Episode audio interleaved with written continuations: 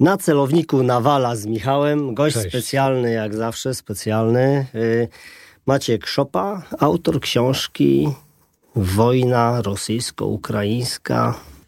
Pierwsza Opowiedz- faza. Pierwsza faza. Opowiedz nam proszę o sobie. Y, Jestem, y, dzień dobry, cześć. Jestem jednym z trzech autorów, to od razu na wstępie zaznaczę. Pisałem to z Michałem Bruszewskim i doktorem Markiem Kozubelem. Y, O sobie. No, w mediach wojskowych jestem od 2010 roku. Y, Najpierw Polska Zbrojna, później y, Nowa Technika Wojskowa, Wojsko i Technika, no i Defense 24 od Czyli szlak bojowy pięciu lat. dosyć taki długi. No, byłem prawie wszędzie, poza może tymi nowymi mediami niektórymi i jednym starym. Ale jesteś absolwentem e, Uniwersytetu Warszawskiego i z wykształcenia historykiem. Przeczytałem tutaj w książce na, na tej krótkiej notce biograficznej, Jak wielu dziennikarzy. jak wielu dziennikarzy, ale to daje chyba taki do, dobry e, podkład do, no, do podchodzenia, wiesz, takiego fachowego do różnych tematów chyba, prawda? Szczególnie historycznych. Chociaż chyba nie tylko interesujesz się tą historią wojskowości i tak dalej, ale również takimi technikaliami, bo, bo widać ciebie przecież w różnych e, też m, programach no, realizowanych przez Defense 24, prawda? I tam też techniczne aspekty.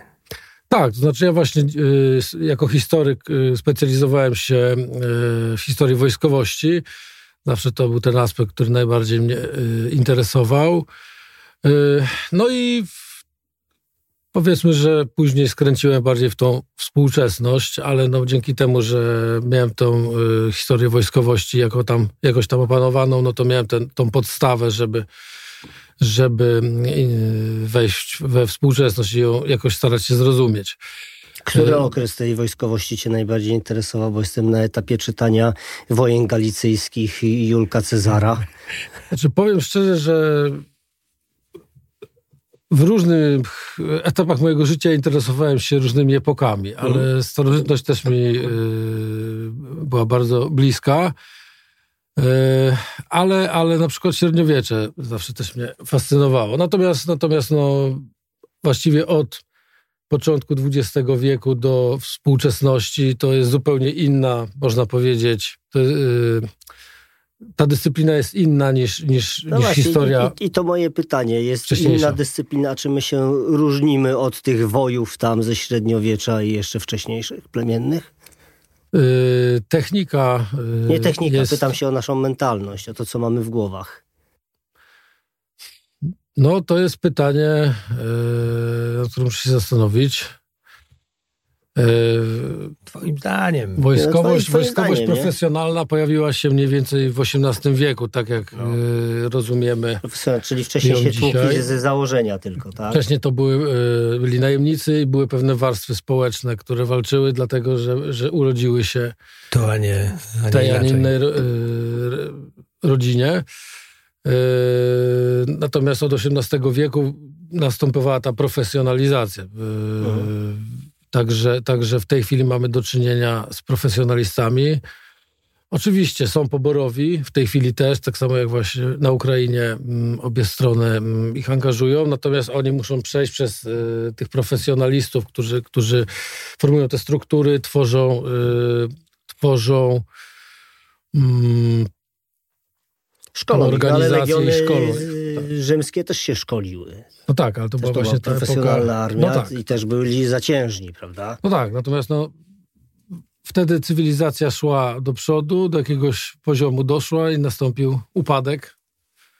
Można I powiedzieć, że zaczęliśmy troszeczkę od początku. dopracowaliśmy metody. Tak, oni, oni, oni, oni upadli, to Tak. y, kończąc y, ten y, dział średniowiecza i przeskakując do naszych czasów, no, Rzym potężny kilkaset lat przecież rządził Europą. Kultura Świat tak szybko zasuwa, że Rosja szybciej upadnie? Mm, To znaczy, w porównywanie Rosji ze starożytnym Rzymem, wszystkich wadach y, Rzymu, bo było ich wiele, to jednak jest troszeczkę za bardzo chyba schlebianie Rosji. Rzym jednak był jakimś y, rozsadnikiem cywilizacji, sam tworzył pewne rozwiązania, nie tylko importował. Natomiast czy Rosja jest jakimś twórcą takich rozwiązań cywilizacyjnych, no mieli w czasach Związku Sowieckiego jakieś tam dokonania i oczywiście sztuka wojenna tam rozwijała Ale się. wcześniej przecież nieśli ten e, ogarek wiedzy na Syberię i pokrańce. No tak, no tak w cudzysłowie, nie? No, że nieśli, ale podbijali, no. No podbijali, a tam były ludy neolityczne, to tak samo można powiedzieć, że Amerykanie y, po, nieśli kaganek oświaty do Indian. No, w tym samym nieśli, czasie. Ale i... potem Związek Radziecki, chociaż wszystko, wszystko ma jakieś pewnie gdyby tak podejść holistycznie do oceny każdego tego imperium, nawet zła, jakim był zdecydowanie komunistyczny Związek Radziecki, e, no to też tak wydaje mi się, że no oczywiście zawsze znajdzie się jakiś, w każdym autorytaryzmie i nawet w każdej znajdzie się jakiś, jakiś pierwiastek pozytywny, chociażby przez rozwój infrastruktury, który no, ten Związek Radziecki tam gdzieś daleko zaniósł, tak? No i ten car też gdzieś tam coś zaniósł. Znaczy wiesz, ja tu się oczywiście prześmiewczo nie, nie, mówię, ja wiem, że to ja zostało niesione. Ja raczej patrzę, no, wiesz, że jest imperium, siłą, tak. jakie by to nie było, które zawłaszcza kogoś terytoria, kogoś kulturę. Tak i upada. No tak tym był Rzym, dlatego od tego Rzymu chciałem zacząć, bo ten Rzym był przecież potężny, no. Drogi, budownictwo, mm. filozofia. E, niby nie, nie niósł, jak Cezar to opisuje, coś dobrego dla nich, nie? Chciał ich oświecić, a upadli. No nie wiem, czy się ze mną zgodzicie, to troszkę właśnie polega na tym, że e, przychodzisz do jakiegoś miejsca siłą, próbujesz, siłą się tam pojawiasz i nagle chcesz to miejsce tak zmienić, żeby było takie samo, jak e, dostosowane do Twoich potrzeb, po pierwsze, a po drugie, no tak jak Ty sobie wyobrażasz. Nie takie jak naprawdę ludzie tam e, funkcjonują. E, troszkę taka sytuacja, troszkę taką sytuacją mieliśmy do czynienia w Afganistanie. Oczywiście z innej perspektywy i będąc uczestnikami tej misji, trochę tak przewrotnie, e, ja wiem, że my tam naprawdę zrobiliśmy mnóstwo dobrych rzeczy. My nigdy nie chcieliśmy podbić tego kraju. Sama filozofia wejścia, nie? Tak. I nigdy nie chcieliśmy z nich zrobić obywateli, e, nie wiem, chrześcijan, czy jakichś innych takich szalonych pomysłów nigdy tam nie było. E, I nikt nigdy tego nie próbował. Wręcz przeciwnie, dawał tą przestrzeń im. Tylko my po prostu nie zrozumieliśmy, że tego się nie uda zrobić w 10 lat. Ani 20. Ani 20, tak. I że za bardzo oni tego nie chcą. Wiesz co, oni może już nawet zaczęli chcieć. No ale zaczęli chcieć po jakimś tylko, czasie, że, nie? Tylko, że y, tak, tylko, że to było strasznie drogo, strasznie kosztowne i strasznie długo. I nam się w tym momencie po prostu stwierdzi, okazało, że, że nie wiadomo, czy nas w ogóle stać na taki pomysł, żeby tam powstała cywilizacja.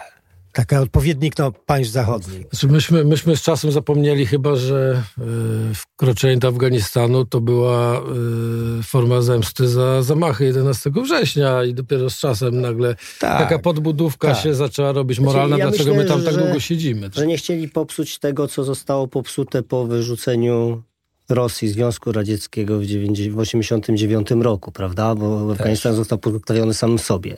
A więc przyjść im w tłuc i na nowo wyrośnie nowe, prawda? Myślę, że też troszkę zaskoczył, byliśmy z takimi, e, e, może w cudzysłowie zaskoczeni, ale troszkę tym swoim sukcesem dość szybko pobiliśmy, dość małym kosztem talibów, i tak naprawdę została pustka i oczekiwania co dalej, no bo to tak już pobiliśmy ich i teraz wypadałoby zrobić krok dalej i się zaczęło i później, 10 lat później no, mamy, tak, mamy ale e, myślę, że dobry początek do książki, bo... E... Bo jednak jest tam Rosja, jednak jest tam tak. Rosja, Związek Radziecki. Tak, ale zaczęliśmy Rosja. od książki i wróćmy do niej i myślę dlaczego. Dlatego, że w tej książce napisaliście również e, sporo na początku jej o mm, Ukrainie i Ukraińcach taki krótki, no wiadomo, nie jest to praca naukowa, historyczna, mimo że poważni historycy i, i ludzie poważnie się za to wzięli, ale sądzę, że wielu ludziom da to obraz interesujący i ciekawy i wielu e, no, Polakom pokaże też tak naprawdę jak naród ukraiński, z jakimi, jak, jak ta narodowość Ukrainy no gdzie jest, gdzie się zaczyna, nie? Bo Ukraina nigdy nie miała wcześniej zaczyna, swojej tak. państwowości. O tym trzeba pamiętać. Oni ją dostali za darmo. My zawsze myśleliśmy i, zawsze, i, i, i, słusznie też twierdzimy, że też z racji położenia i różnych tutaj e, politycznych stosunków międzynarodowych jesteśmy narodem, który często musiał walczyć o swoją państwowość. No ale tutaj czytając waszą książkę można właśnie zobaczyć, jak ten naród ukraiński tą drogę e, przechodził. Nie? Tak, i właśnie to jest klucz do zrozumienia, yy, dlatego ten wstęp zrobiliśmy, do zrozumienia, o co tak naprawdę chodzi. Yy, my sami mieliśmy konflikty z Ukraińcami yy, w 18, 1918 roku, 19. To były spory z zachodnimi Ukraińcami, można powiedzieć, o granicę. Natomiast Teraz tych konfliktów nie ma, mamy raczej wspólnotę interesów y, i możemy zastanowić się nad tym, że oni tak naprawdę byli w takiej samej sytuacji jak my, podobnej, y, tylko byli bardziej na wschód od nas i mieli mniej szczęścia. Mieli troszeczkę, znaczy mieli zdecydowanie, powiedzmy, krótszą historię, y, słabsze te fundamenty 100 lat temu, żeby wybudować państwo tak jak my. Byli niestety bliżej tego epicentrum zła, nazwijmy to. No bo trudno inaczej Rosję sowiecką y, ówczesną określić. No i mieli mniej szczęścia y, z tego powodu. Natomiast byli narodem, mieli swoich też i polityków, i myślicieli, i, i artystów, i poetów. I dążyli do tego samego. W tej chwili sytuacja międzynarodowa, znaczy w tej chwili, no w 91 roku już dojrzała do tego, żeby y, własne państwo ukraińskie powstało. No, no ta Republika Radziecka, jaką była Ukraina, była takim zalążkiem przecież, prawda? Tej państwowości tak, trochę. Tak. I y, teraz jednak ta niepodległość była przez ponad 30 lat, więc tam półtorej pokolenia dojrzewało y, i mm, ta narodo, te kwestie tożsamości, tożsamości mhm. mogły dojrzeć. I jak, jak widzimy, dojrzały. To także no, każdy naród chyba chciał mieć tak silną tożsamość jak yy, Ukraińcy w tej chwili. No tak, no tak. Ale właśnie y, jeszcze tylko tak krótko powiem, bo, bo, y, bo podobał mi się ten rozdział bardzo. Właśnie przypominający tą historię też w tego okresu międzywojennego e, na tych terenach. Y, no bo mało wiemy o naprawdę mało wiemy, jako, jako nie uczono nas tego po prostu. No trudno, bo to jest też historia innego narodu, więc wiadomo, jest ona tylko we, powiązana częściowo z Polską. Wiemy oczywiście o tej o tragedii rzezi ludobójstwu mm, wołyńskim, e, natomiast no, nie wiemy o tej całym genezie tego wszystkiego, o, o tym podłożu, o, o, o, o całych tych ruchach narodowościowych. I co ciekawe, ja nawet też nie wiedziałem, że tam ostatni partyzanci na Ukrainie jeszcze walczyli w latach 60, czy początku lat 60. Y, zeszłego y, wieku. Co ciekawe, czyli, je, czyli jeszcze po śmierci Stalina, jeszcze tam były, y, wiesz, była partyzantka aktywna, ta narodowościowa, antysowiecka, ukraińska.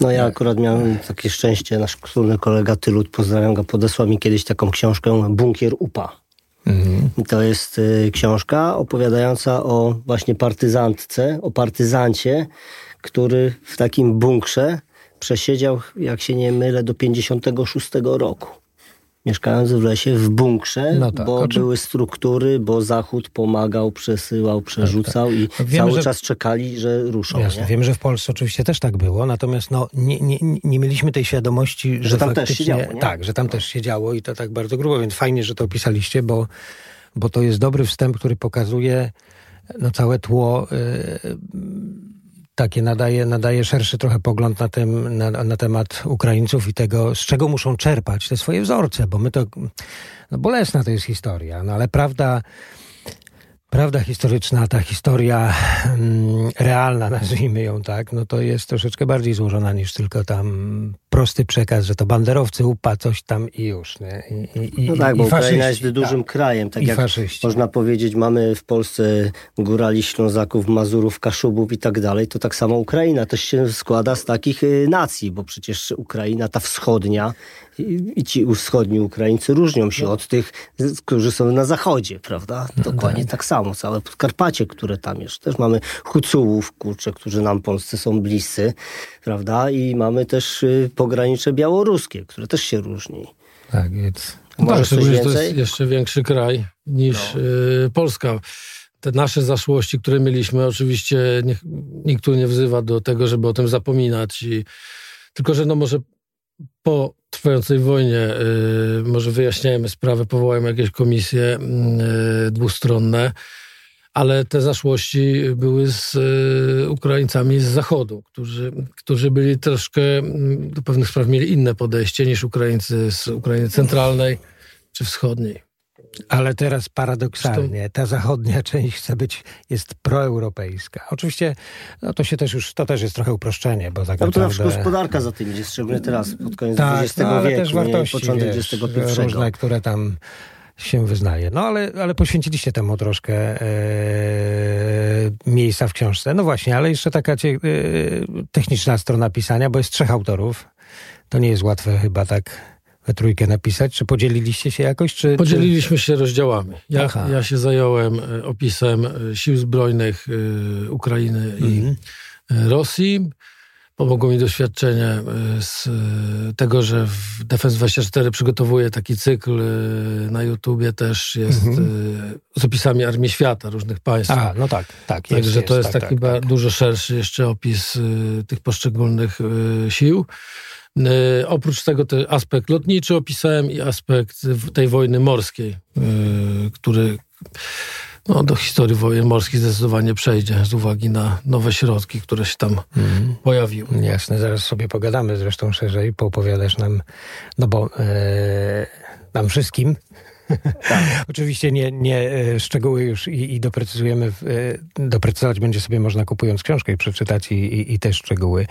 Ale jeszcze y, takie, zanim zaczniemy już o tym opowiadać, to jeszcze jedno pytanie. Y, materiały źródłowe, no bo wiesz, jak się pisze książkę o tam Przepisy Mieszku pierwszym, no to jest już, to, to już można, no chociaż nie, przepraszam, to jest może te, też niełatwo, bo to było dawno temu. No dobra, ale o Piłsudskim, no to można już tych materiałów zebrać, no to idzie się gdzieś tam, szuka książki.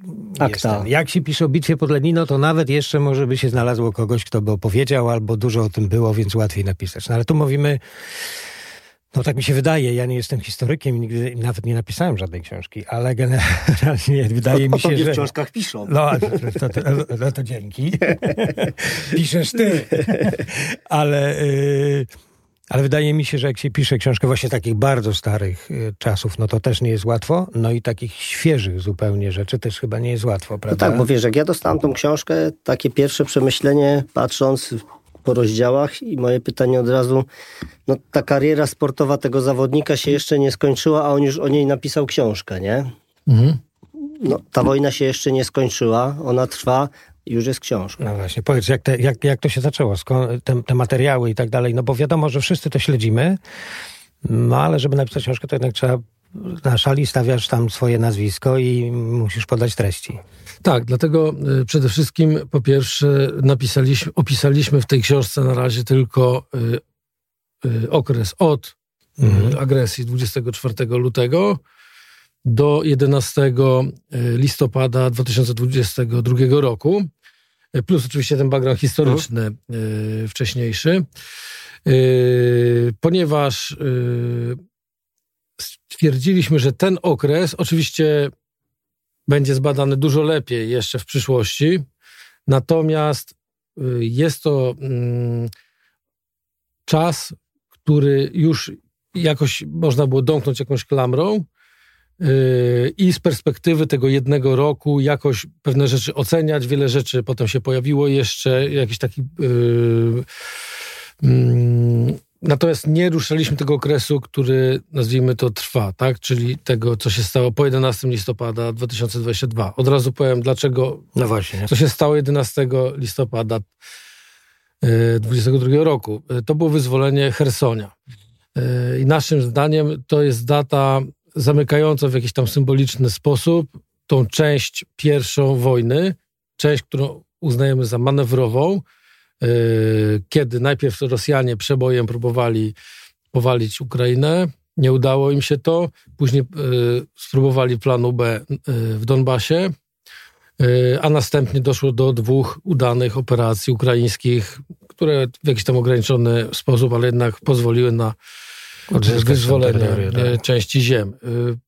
Po wyzwoleniu Hersonia, po ustabilizowaniu się granicy na Dnieprze jest drugi etap w naszej ocenie, który mm, trwał do mniej więcej jesieni 23 y, roku, który był y, albo być może trwa nadal, to jeszcze będzie trzeba, właśnie z perspektywy czasu ocenić. Y, I to jest ten czas tej wojny na wyniszczenie, na zasoby wojny pozycyjnej, przypominającej bardziej pierwszą wojnę światową.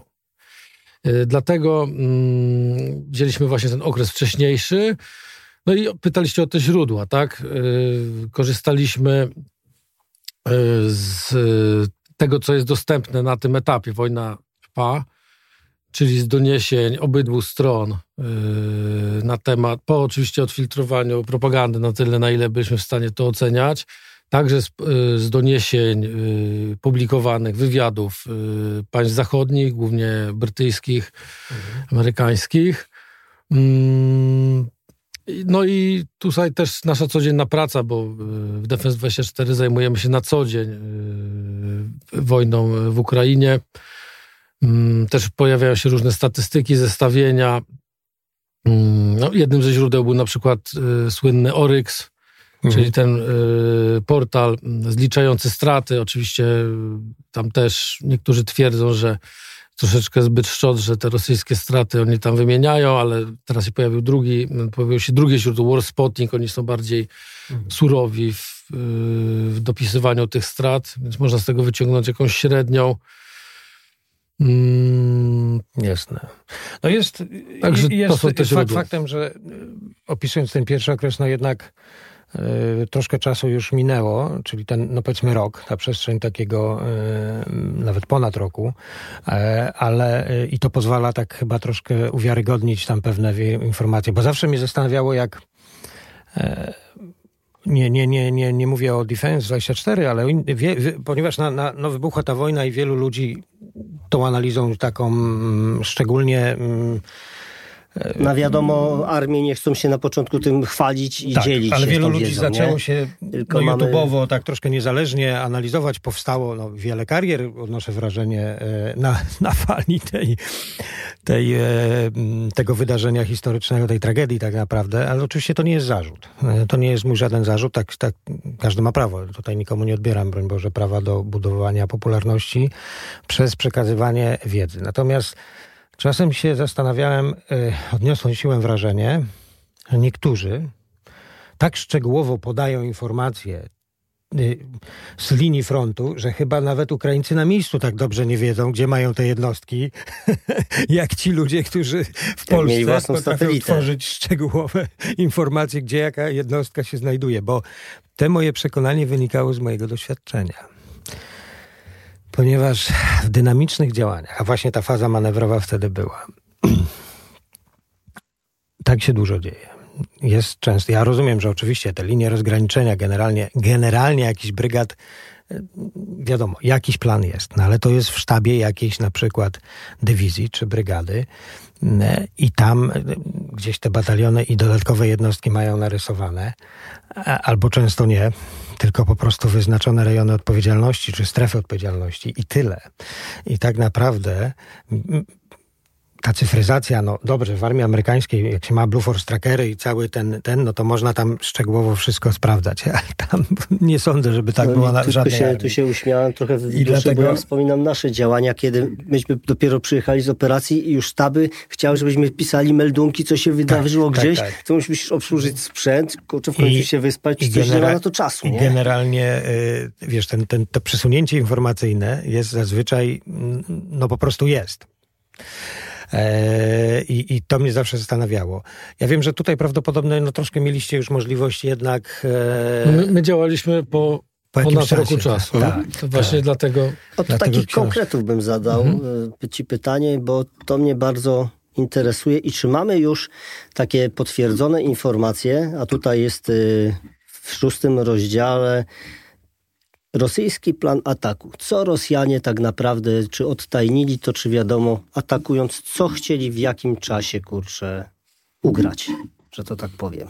Czy wiemy już to, co oni chcieli tak naprawdę dojść do granicy polsko-ukraińskiej? Albo może na jakiej część? podstawie możemy to, wiesz, wy, wywnioskować? No bo jednak... Pogdybamy e... dalej, nie? Mhm. To znaczy... Yy Najpierw się głupio wytłumaczyć, nie ja pisałem akurat ten rozdział, ale, yy, ale co wiemy? No, nie wiemy, co byśmy zrobili, co oni by zrobili, gdyby udało im się wy, Nie, nie wiesz, mi chodzi taki, ten... na pewno, tak jak u nas, był stawiany rozkaz. Rozkaz brzmi, zająć całą Ukrainę. Czy taki rozkaz był postawiony, czy inny? No, w naszej ocenie nie. Siły zaangażowane w ataku były zbyt małe, żeby zająć yy, ponad 40-milionowy kraj. Chyba, że liczyli na, na to, że armia ukraińska stanie po ich stronie, ale to mhm. byłyby daleko. Chociaż no, oni w zasadzie no, takie, takie mylne y, okay. wyobrażenie rzeczywistości mieli, y, o czym świadczy i plan ataku, i, i stosunkowa szczupłość zaangażowanych sił w pierwszej fazie. E, na pewno planem było uderzenie dekapitujące na Kijów, e, i e, które miało być błyskawiczne. Miało ten desant najpierw na Hostomel, po jego fiasku próba desantu na Dobra, zachodzie. Na Hostomel. Udaje się. Co mają dalej zrobić? Generalnie Hostomel miał być opanowany przez ten rzut aeromobilny na śmigłowcach. Oni mieli zabezpieczyć strefę lądowania. E, tam już w powietrze się wzbiło kilkanaście e, ciężkich samolotów transportowych U-76 e, z ciężkim sprzętem, większą ilością żołnierzy. One miały lądować w Hostomelu i no właśnie, bo to było kilkanaście nawet samolotów. Tak, prawda? kilkanaście. One wystartowały z Pskowa i tam nawet na flight radarze one mm. były widoczne i one mm. zawróciły w trakcie lotu już y, no, na Hostomel. Y, I mm, Rosjanie przewidzieli, że Ukraińcy po prostu zniszczą y, powierzchnie startowe na lotnisku. Poświęcają zresztą ten słynny samolot największy na świecie. Tak, no, marzenie. Przy okazji, bo pewnie wielu ludziom się nadal wydaje, że to Rosjanie zrobili, a to był ostrzał zmasowany, dość rozpaczliwy tego lotniska. Yy, I tak naprawdę plan zawiódł yy, tutaj, zawiódł też yy, w tych walkach tej awangardy właśnie rosyjskiej, najpierw, która najpierw nie, nie była w stanie wypchnąć z tego lotniska obrony terytorialnej, a później po prostu zaczęły się pojawiać kolejne pododdziały ukraińskie, to wojska specjalne też, o ile nam wiadomo, mm, i one mm, być może nawet gdyby te powierzchnie startowe nie zostały zniszczone, to nie można by było y, zabezpieczyć strefy lądowania y, samolotów, y, ponieważ Ukraińcy byli w wystarczającej odległości, żeby te lądujące iły ostrzeliwać, y, na przykład y, pociskami Manpads. Mhm. Y, ale zróbmy troszkę jeszcze, przepraszam, krok do tyłu, bo właśnie wiem, bo mówię, że napisałeś o tych siłach przed rozpoczęciem ten rozdział, a to jest też ciekawe, bo o tym, że, nie, że, że, że pomysły. A w ogóle może zacznę inaczej. No, moim zdaniem, y, y, zresztą tylko powiem krótko, ale wydaje mi się, że cały ten misterny rosyjski plan, chociażby na tym przykładzie, y, był opracowany, wiesz, na poziomie strategiczno-operacyjnym i, i, i, i dalej zeszły już tylko rozkazy. Tak, dalej uda. zeszły rozkazy. Natomiast odnoszę wrażenie, że chyba na poziomie taktycznym niekoniecznie ktoś e, operacyjno-taktycznym powiedzmy, niekoniecznie ktoś przeprowadził prawidłowy proces planowania, raczej generalnie chyba wykonał rozkaz. I, i wiesz, także to tak ten. Ale jak to wyglądało, bo porozmawiajmy chwilę o tych, o, o początku, czyli wróćmy do tego przed, no nie do 2014, gdzie wiemy, że to powinniśmy uznać za pewien e, też początek tej historii. Natomiast na, ten przed 24 lutym, bo ja pamiętam, że no, były wtedy wielkie ćwiczenia na Białorusi, gromadzili Rosjanie te swoje siły, szczególnie na Białorusi to było takie charakterystyczne, bo tam można było to zaobserwować. Amerykanie o tym informowali. W książce piszecie, że Ukraińcy dowódcy wojskowi mieli tego świadomość, no bo, no bo e, tam była cała masa, e, cała masa, była natowska misja szkoleniowa w Ukrainie, więc informacje pewnie były. E, no natomiast czynnik polityczny no, podchodził z dużym takim e, optymizmem, tego, co się dzieje. że przecież to niemożliwe. E, no ale siły były gromadzone, prawda? Ile, e, bo wiem, że właśnie badałeś to, ile dokładnie Rosjan e, było na Białorusi i w ogóle jakie siły przewidzieli do tego, do tego ataku na Ukrainę? w pierwszym rzucie około 200 tysięcy weszło, w tym chyba nawet licząc Rozgwardię, mhm. która miała po prostu pacyfikować potem jakieś wystąpienia społeczne. Zresztą ta Rozgwardia się później nadziewała na zasadzki regularnej armii czasem uzbrojona tylko w pałki i tarcze. mm, także tutaj liczono, mm, w mojej ocenie, na, rzeczywiście na to, że te władze zostaną albo zlikwidowane w Kijowie, albo że uciekną, że nastąpi dezorganizacja. E, no i widać po tych strzałkach na mapie mm. przysłowiowych, że y, to były takie y, rozcinające też y, ruchy. Chociaż no właściwie te takie najbardziej rozcinające to były w marcu już później po, po fiasku tego planu A może. Plan A był taki, że dekapitacja, tak jak w Afganistanie Sowieci tak, zrobili w latach tak, 70. Tak. Zajęcie pałacu Amina. Tak, tak. I, i, i no i likwidacja. Znaczy, powiem tu coś, tak. jak historyk wojskowości. Y, każdy, każdemu się wydaje, że mm, kolejna wojna będzie wyglądała tak jak poprzednia. Dla Rosjan poprzednia wojna to był ich atak na Krym i później na Donbas. I atak na... Część floty przeszła na stronę rosyjską tak, przecież. Tak. I ukra ukraińska armia była w szoku, praktycznie nie postawiła oporu. Y, te wojska powietrzno-desantowe pojawiły się na Krymie. Są takie filmy, pamiętam, jak one tą cieśninę kerczeńską prze, prze, yy, przebywają, liczne śmigłowce. Zielone ludziki. Zielone ludziki, no tak, tak, wtedy jeszcze bez, bez oznaczeń. Tak. Yy, yy, szok, zajęcie Krymu yy, proste tak naprawdę. Nie wyszli potem oczywiście przez te, mm, przez te przesmyki na, na, lądową część Ukrainy, ale to nie było ich celem. No i w, Don, w Donbasie później już tak dobrze im się nie udało, to no ale jakiś tam sukces też odnieśli. Ale no oni mogli liczyć, że ukraińska armia jest mniej więcej tym, czym była w 2014 roku. Chociaż teraz, te, jest dla mnie niezrozumiałe. No dla mnie też nie, bo przecież Dlaczego mnie... miał dużą zmianę przecież, to się tak, działo. Ale, ale może, może tu się kłania to, to właśnie yy, to, żeby przytakiwać w Rosji przełożonym. Być może ten system ja, no, jakoś... No bo nie wierzę, że ich wywiad tam był słaby, bo był ale bardzo wiesz, dobry. Ale wiesz, to, nie wierzę. to jest przykład, to co mówiliśmy już tu wielokrotnie na, w naszych Myślenia rozmowach. krytycznego. Tak, że w autorytaryzmach e, a takich reżimowych, szczególnie takich, gdzie tam jest jeden wielki lider i wszyscy go tam uwielbiają, tak troszkę nadają boskości, tworzysz i w tych wszystkich systemach jest taki pierwiastek samobójczy tego systemu. No właśnie to, że tworzysz kłamstwa na początku, w które potem zaczynasz wierzyć. A potem już nie ma krytycznego myślenia i powstaje właśnie to wrażenie, że przecież no, wspaniale rozwinięta armia rosyjska, super sprzęt. Oni też uwierzyli, że mają dobrą armię, szczególnie tak, po Syrii, tak, gdzie tak, wysyłali jakąś tam elitę z najlepszym sprzętem. Tak, no poza tym po drugiej stronie mieli takie formacje, wiadomo, no... No i w każdym bardziej. Bardziej tak, ludzi, są bez wielkiego wsparcia, no przynajmniej częściowo, bo to no bez lotnictwa, bez... Yy, mieli przewagę całkowitą w powietrzu tak, tak, w zasadzie, oczywiście. prawda? Tam Amerykanie byli zaangażowani oczywiście w Syrii, ale no jednak no, podzielili się strefami, no, ale nie wlatywali ale nie wchodzili sobie, nie? sobie w drogę i, no. i, to sprawiło wrażenie, że tam wielki sukces.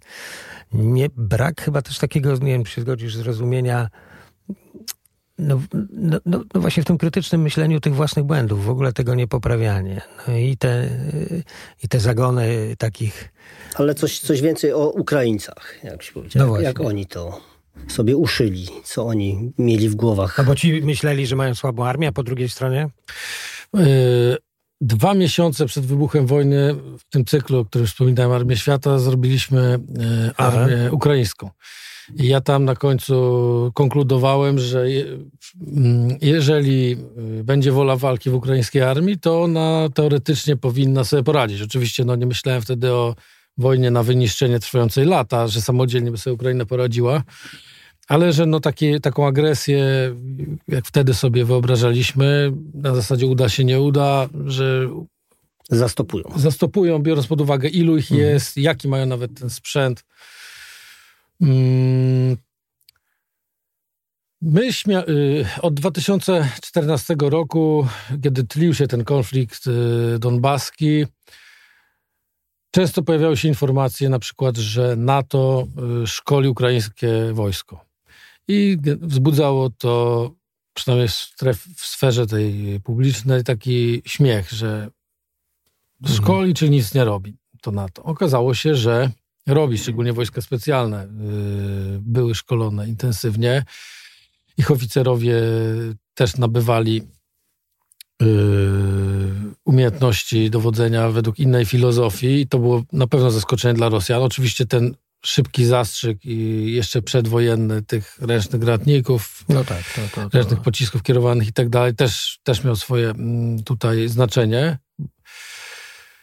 Yy, ale... ale... rosła też determinacja narodu ukraińskiego, bo mhm. oni tam mają przeświadczenie, że oni mogliby osiągnąć dużo więcej i żyć dużo lepiej, gdyby nie to, że cały czas są, y, ciąży na, nad nimi ta, ta Rosja, ta Moskwa, te układy i tak dalej. Dlatego no tak. przecież cały Majdan zaczął się od tego, że oni chcieli zerwać z y, tą neutralnością, nazwijmy to w cudzysłowie, i chcieli wejść w struktury no tak. zachodnie. No tak, bo tamten Janukowycz był, e, dobrze mówię, dobrze chyba mówię, oni go pogonili, prawda, i,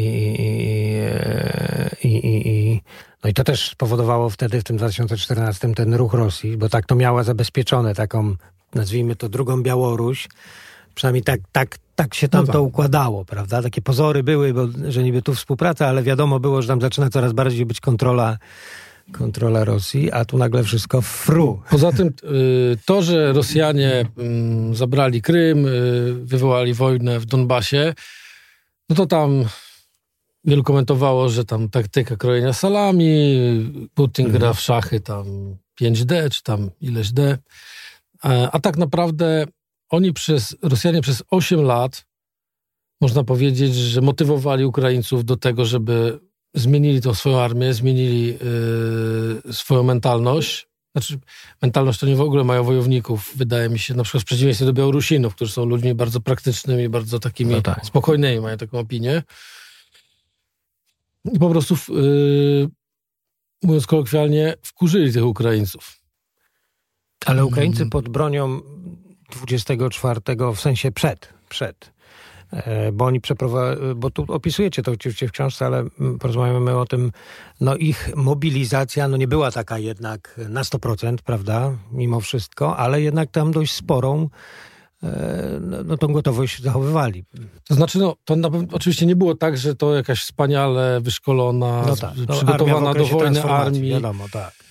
Yy, czekała na Rosjan. Yy, oni też byli w szoku, też mieli jednostki nieostrzelane yy, z młodymi, przerażonymi mm. ludźmi, którzy często mieli podobno pierwszy raz broń mm. w rękach.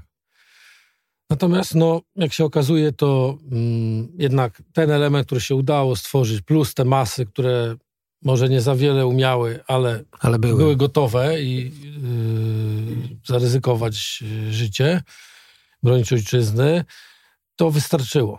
I natomiast te sukcesy pierwszych miesięcy na pewno Ukraińców uskrzydliły, plus poparcie mm. międzynarodowe i moralne, i polityczne, i sprzętowe. Yy, oni uwierzyli, że da się, tak? Także no, no i oczywiście tak, to doświadczenie ten, potem rosło. No bo ten desant, y, ta awangarda rosyjska się nie udała i przeszliśmy do fazy uderzenia lądowego.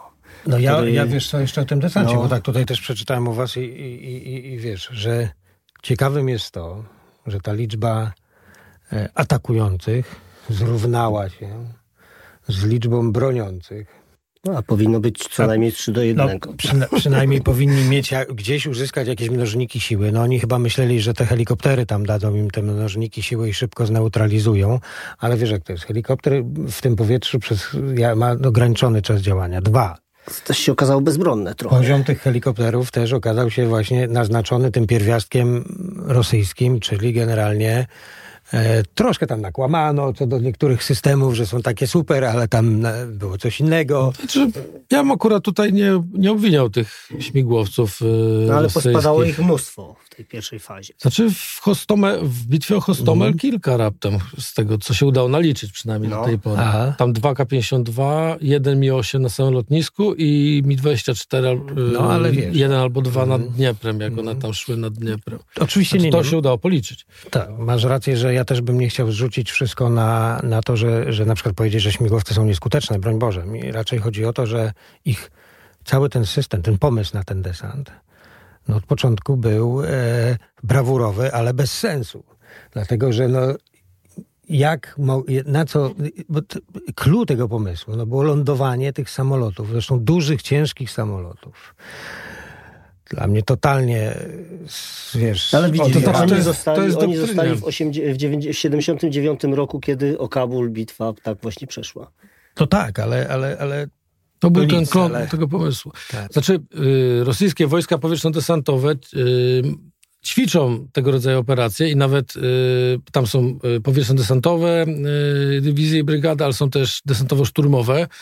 Te desantowo-szturmowe są cięższe i one właśnie, ich zadaniem jest y, lądowanie y, na świeżo zdobytym lotnisku, wyładunek cięższego sprzętu i utworzenie takiego silnego przyczółka, nawet atak w oparciu o to. Także to nie jest coś, co oni sobie wymyślili na potrzeby y, tej wojny i tego hura optymizmu. Być może cała doktryna była bez sensu w dobie rozwoju środków przeciwlotniczych, bo Ja myślę, że Na niestety ziemia powietrze no, tak. robi robotę, nie? na poziomie operacyjnym, Dokładnie, na poziomie to- operacyjnym popełniono jakieś chyba błędy w czasie tego desantu, bo pomysł tej dekapitacji, no to w sumie mm, to była chyba kluczowa. e, To by, inaczej, ta bitwa o Kijów jednak miała chyba kluczowe znaczenie w oporze ukraińskim, bo oczywiście Czy ona się w ogóle odbyła? Nie odbyła się. nie, nie, no, nie, znaczy Odbyła się. Ja trochę nie no. w zasadzie były bitwy na przedpolach Tak. z zachodniego i północnego Kijowa. A, i potem jeszcze Rosjanie doszli po jakimś czasie, pod koniec marca, do Browarów od, Tam od e, wschodu. wschodu. Tak. I tam była bitwa pancerna. O, a więc, wiesz, więc jednak, no okej, sam Kijów w centrum, chociaż tam były te Ten takie, walk miejskich nie było. Była, Nie było. była jakieś e, takie dywersyjne... Właśnie do dzisiaj nie jest to jasne, czy to nie była panika i czy oni tam nie y, strzelali do własnych y, żołnierzy. No, Chociaż też tak. y, jest teoria, że tam były jakieś y, oddziały specjalne rosyjskie, które rzeczywiście miały y, zabijać, czy... y, Dywersanci na- są od znaczy, zawsze tak. Się, nie? gdyby nie było, bo skoro mamy pomysł dekapitacji władz i wiesz, rozbicie głowy y, jakiegoś państwa, no to musimy ten, y, to nie tylko przez takie, wiesz, fizyczne, No tak, y, tylko też od wewnątrz. tylko faktycznie, działać. no, Zresztą- zdziwiłbym się, gdyby tego nie spróbowali. Zresztą w pierwszych w tygodniach- cywilkach, wiesz, tak troszkę para undercover bądź mm, tego typu operacje próbowali zrobić. Myślę, że to faktycznie, mm, nie wiemy tego oczywiście, W pierwszych ale- tygodniach i miesiącach bardzo dużo było mm, wiadomości, że złapano tu agentów, tu Mhm. agentów FSB właśnie w cywilnych ubraniach na terenie Ukrainy. To były mm, bardzo częste Zresztą- mm, doniesienia. przecież wcześniej przed, przed w ogóle wybuchem tej pełnoskalowej, przed tym 24 lutego było dużo incydentów takich dziwnych na terenie Ukrainy, typu ostrzał ze, no zresztą nawet polskiego, nie pamiętam czy konsulatu, czy jakiegoś budynku, próba ostrzału, ale też y, strzelanie z granatnika gdzieś nawet na zachodniej Ukrainie, prawda? Czy ktoś ostrzelał z granatnika nagle jakąś, jakąś instytucję? Z, Znaczy, tu, wiesz, miękki temat, bo u nas też granatnik wypalił. Aha, no, da- no nie, ale to nie od wewnątrz. A, nie od strzelali. Okej, Z dobra, wewnątrz- to u nas, chyba z tak. zewnątrz. z zewnątrz strzelali. E, Więc, więc myślę, że to mogło. Ale wydaje mi się, czytając nawet właśnie, przypominając sobie dzięki waszej książce tę sytuację, że ta, nazwijmy umownie, bitwa o Kijów, czyli to wszystko, co się działo w tym rejonie, miała chyba w tych pierwszych dniach kluczowe, kluczowe znaczenie. Ja pamiętam, że ja się codziennie rano budziłem i sprawdzałem, czy Kijów się broni. No tak, to, to były dni, pamiętam jak metrem do pracy jechałem, to cisza grobowa, wszyscy w komórkach. Mhm. Na mojej stacji metra jeszcze jakiś człowiek na skrzypcach grał. Y, się czułem jak w, y, w filmie Zakazane Melodie. No tak. Nie było, nie było wtedy do śmiechu. żartów Szczególnie, nie że no jednak że tak, że Rosjan tak się uda odrzucić spod tego Kijowa, to się nikomu nie śniło Jak, na początku. jak ważny był ten pierwiastek zachodniego sprzętu w uzbrojeniu armii ukraińskiej? No, w początkowym okresie yy, Tak, tak. yy, na pewno yy, te lekkie rzeczy przybyły w dużej ilości przed wojną i w pierwszych tygodniach. I to kierowane pociski przeciwpancerne. No, wtedy się głównie mówiło o Enlau. Mhm. Yy, I one na wielu filmach yy, z ich użycia, po- pojawiały się filmy z ich użycia. Mm, Menpacy, w tym nasze pioruny, też miały tutaj e, swoją rolę do odegrania. Mm, Pamiętam, że Rosjanie mm, po pierwszych niepowodzeniach zaczęli, ogłosili wręcz, że teraz ich kolumny będą eskortowane przez śmigłowce bojowe. Potem się pojawiło kilka filmów, że po prostu zostało one zrąbane Menpaców chyba głównie. tak, tak. E, Właśnie, ja bym tu dotknął jeszcze jednego aspektu, bo. Y, to, co było zaskoczeniem dla świata, dla mnie już nie, bo robiłem tę armię świata Mhm. dwa miesiące wcześniej, ale chyba było dla Rosjan, że Ukraińcy mieli przed wojną bardzo silną obronę przeciwlotniczą. I nie mówię tu właśnie o tych menpacach, tylko o systemach średniego zasięgu S-300, y, w których oni, oni mieli ich y, bodajże chyba 150 wyrzutni y, z, z dużym, jak się okazało, zapasem rakiet. To nie była żadna pomoc od nikogo początkowo, tylko oni naprawdę mieli ten zasób. Oni tam pomodernizowali łączność do nich, yy, przyłożyli się do, do tego tematu i Rosjanie nie wygrali, yy, nie uzyskali przewagi w powietrzu dzięki temu, za to ponieśli ciężkie straty, przynajmniej luty, marzec 22. Także to, yy, to, był, to była jedna z tych rzeczy, która sprawiła, że plan rosyjski zawiódł. No bo zobaczcie. W, Lekcja dla nas. ale, ale to jest też ciekawe, bo... Zdecydowanie, my teraz y, idziemy mocno w Tak. tak, obronę powietrzną, bardzo dobrze. No oczywiście. Natomiast y, to jest ciekawe, jak ta wiara, dzie- na- znaczy na szczęście, na szczęście tak naprawdę dla, dla, dla wszystkich, dla świata zachodniego, dla wiara Rosjan w swoje, taką, mm, swoją oryginalność i te swoje oryginalne rozwiązania jest e, zgubna dla nich, bo w 2003, czwa- czwartym roku, trzecim, e, Irak i amerykańska operacja e, No, nasza wspólna. Iraq i Freedom. Tak, później wzięliśmy w niej udział, ale już w fazie, przynajmniej ja, no, w fazie e, już jak była już, już pozamiatane. I e, trudny okres, bo to chwila po tej właśnie mm, przychodzi ten trudny okres, kiedy jest, kiedy jest, e, kiedy opanowujesz jakieś państwo i później no faktycznie musisz zrobić coś więcej, nie tylko pokonać dość słabą armię, jaką była armia iracka, chociaż mm, trochę bym powiedział, no słabą Znaczy, na ona tle się rozeszła. słabą na tle, na tle tego e, koalicyjnych sił, tak. Ale, ale zmierzam do tego. Pierwsza faza tej operacji. Totalna dominacja w powietrzu, dwa tygodnie łojenia we wszystko, co się da. I tak naprawdę, jak wchodzą wojska lądowe, to po prostu jest marsz na Bagdad tak, że trzeba było stanąć i, i poczekać na paliwo. Bo można było jechać dalej, tylko kurczę, wszyscy się zdziwili, jak szybko dojechali. Tutaj totalnie odwrotny pomysł. Zero dominacji w powietrzu i hurra! Że tam był, tam był pomysł uderzenia na bazy e, lotnicze ukraińskie i systemy obrony Ale chyba nie chcieli sobie niszczyć przyszłych miejsc, No które właśnie, zajmą. Trochę to mogło tak wyglądać, trochę to tak wyglądało, że, y, że oni nie uderzali w infrastrukturę w ogóle, no bo nie niszczy się tego, co się chce ugrać, tak? Także były, były y, filmy i zdjęcia y, z zniszczonego sprzętu, na przykład y, radarów, y, systemów naziemnych, y, różnych starych. Mhm, Natomiast wydaje się, że Ukraińcy rozśrodkowali tą obronę powietrzną na czas i ona, albo to pierwsze uderzenie było po prostu źle przeprowadzone, za słabe.